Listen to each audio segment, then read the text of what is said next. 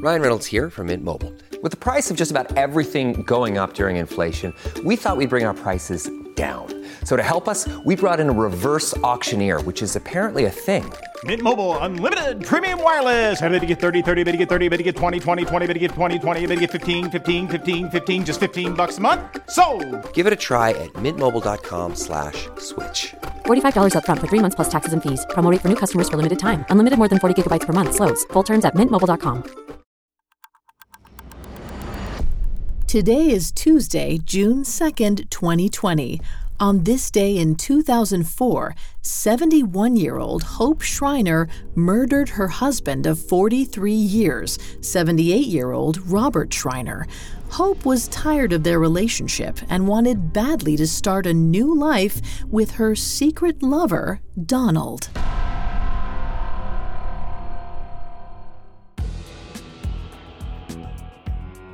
Welcome to Today in True Crime, a Parcast original.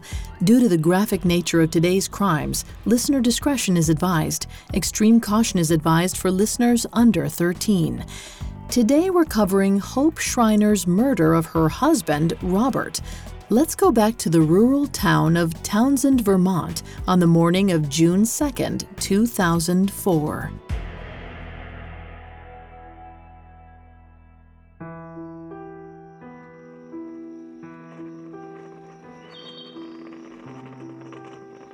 71 year old Hope Schreiner set the coffee pot on its heating pad and flipped the switch to on. Then she opened a kitchen cupboard, just as her husband, 78 year old Robert Schreiner, shuffled into the room. Robert hardly acknowledged his wife's presence. He simply took his seat at the kitchen table and frowned impatiently, waiting for Hope to bring him his coffee. After 43 years of marriage, the pair had developed an almost wordless routine. Gone was the warmth of their early marriage when the two of them had blended their children from their first marriages into one big happy family. Now, the elderly couple passed each day in near solitude, especially Robert. A car accident several years earlier had left him with limited mobility, alongside numerous other health problems. He relied on Hope for nearly everything, and maybe it was this forced dependence that made him frequently cranky and demanding towards her. Hope, on the other hand, was slim and spry with an active social life. While her infirm husband sat at home, she enjoyed playing tennis, volunteering at the local library, and visiting her friends. One of these friends was another Townsend citizen, 77 year old Donald Bourret. Earlier that year, he and Hope had engaged in a sexual affair that lasted three months. Before it ended, Hope had developed deeper feelings. At one point, she even asked Donald if they could be together once Robert was out of the picture, but he had said no. This morning, Hope's thoughts turned, longing to the last time she and Donald had been together. As she pulled two coffee cups down from her cupboard, she imagined him going about his own morning routine. She pictured him flashing her a mischievous smile, just one last time, for old time's sake. This daydream was interrupted when Robert made a cantankerous remark from the kitchen table, telling her to hurry up. Hope's mouth formed into a thin line. Slowly, she turned her head and eyed her husband over her shoulder. As usual, his stooped frame and lackluster face disgusted her. But today, Hope felt especially angry, hateful even she barely noticed the pile of paperwork on the counter next to her, containing the plans for a brand new house she and Robert were having built just down the road. In that moment, Hope had no thoughts of their future together, no thoughts of the family that she and Robert shared. She could only see red. Hope reached into the cupboard again and pulled down a bottle of Ambien. Then she placed several of the sleeping pills into Robert's cup. Several hours later, 911 operators received a call. It was Hope. She sounded out of breath as she explained that she had just gotten home from a game of tennis to find her husband lying unconscious on the ground outside their house. She said his nose was bleeding and that it looked like he'd fallen out of their car. When the ambulance arrived, they spotted Hope trying her best to perform CPR on Robert. The EMTs rushed to her side. They were instantly met with a sight they had not been expecting.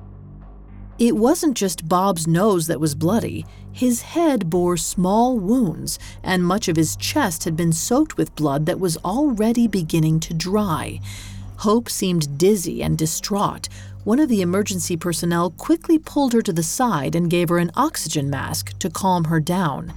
Meanwhile, efforts continued to revive Robert, but it was no use. He was dead. Coming up, Hope's family and friends piece together Robert's murder.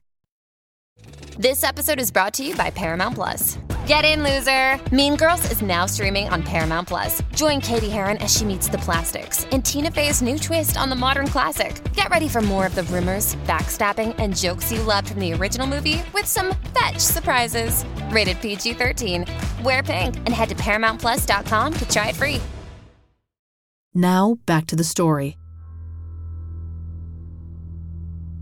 On the morning of June 2nd, 2004, 71 year old Hope Schreiner slipped a large dosage of sleeping pills into a cup of coffee, which she then gave to her husband, 78 year old Robert Schreiner. Then she bludgeoned him to death. Hours later, Hope called 911 to say that her husband had fallen outside their home in Townsend, Vermont. Upon arrival, emergency personnel realized that Robert had been dead for at least two or three hours. The blood on his body was already beginning to dry, and his head appeared to have been punctured several times. Initially, these seemed like gunshot wounds, and local police were quickly called to the scene but the coroner's office later confirmed that they were wedge shaped punctures, a sign that blunt force had been used. This trauma was determined to be the cause of death, but the autopsy further revealed that Robert had ingested around 70 milligrams worth of Ambien at about 8 a.m. that morning, enough to sedate the elderly man. Investigators would soon learn that Robert had stopped taking this medication in April of 2004, two months before his death. All in all, it didn't take long for them to realize this was a case of foul play. In the meantime, Hope's community rallied around for support, but she didn't exactly play the part of a bereaved widow. When a friend, Luann Bokum, fretted that there was a murderer running around, Hope consoled her by whispering, Don't worry, I did it. Over the next week, Hope continued to be indiscreet. Her neighbor, Diana Witchland, later said that Hope all but confessed to the murder, admitting, I put sleeping pills in his coffee. Hope had also remarked, I just snapped.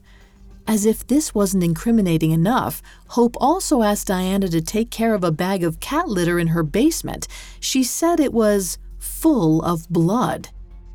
While Hope may have hoped her friends could keep a secret, she also sprinkled clues to her own grieving children.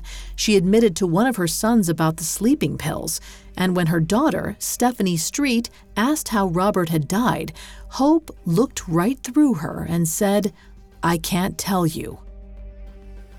Meanwhile, police were closing in on Hope as the murder suspect. A garden rake was missing from its usual place at the Schreiner's home. Although never proven, this would have explained the wedge shaped punctures on Robert's head. They also discovered several bags containing rags covered in Robert's blood. These had been buried inside a dog food bag and covered with cat litter, matching the remark Hope had made to her friend Diana. Altogether, the clues pointed to Hope. The day after Robert's funeral, Hope was arrested and charged with murdering her husband of 43 years. The ensuing trial split their blended family apart, but Hope's own daughter Stephanie was convinced her mother had done it. Nearly two years later, on March 24, 2006, Hope was found guilty of second degree murder and sentenced to at least 17 years in prison. In 2014, 81 year old Hope was transferred to a nursing home in Vermont. Officials said it was due to her terminal or debilitating condition. She is not eligible for parole until 2023.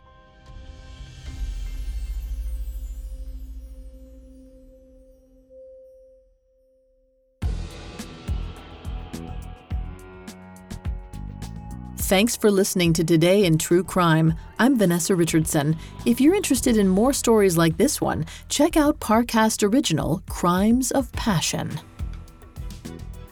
Today in True Crime was created by Max Cutler and is a Parcast Studios original.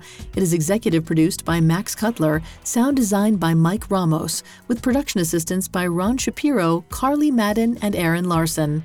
This episode of Today in True Crime was written by Ali Wicker, with writing assistance by Abigail Cannon. I'm Vanessa Richardson.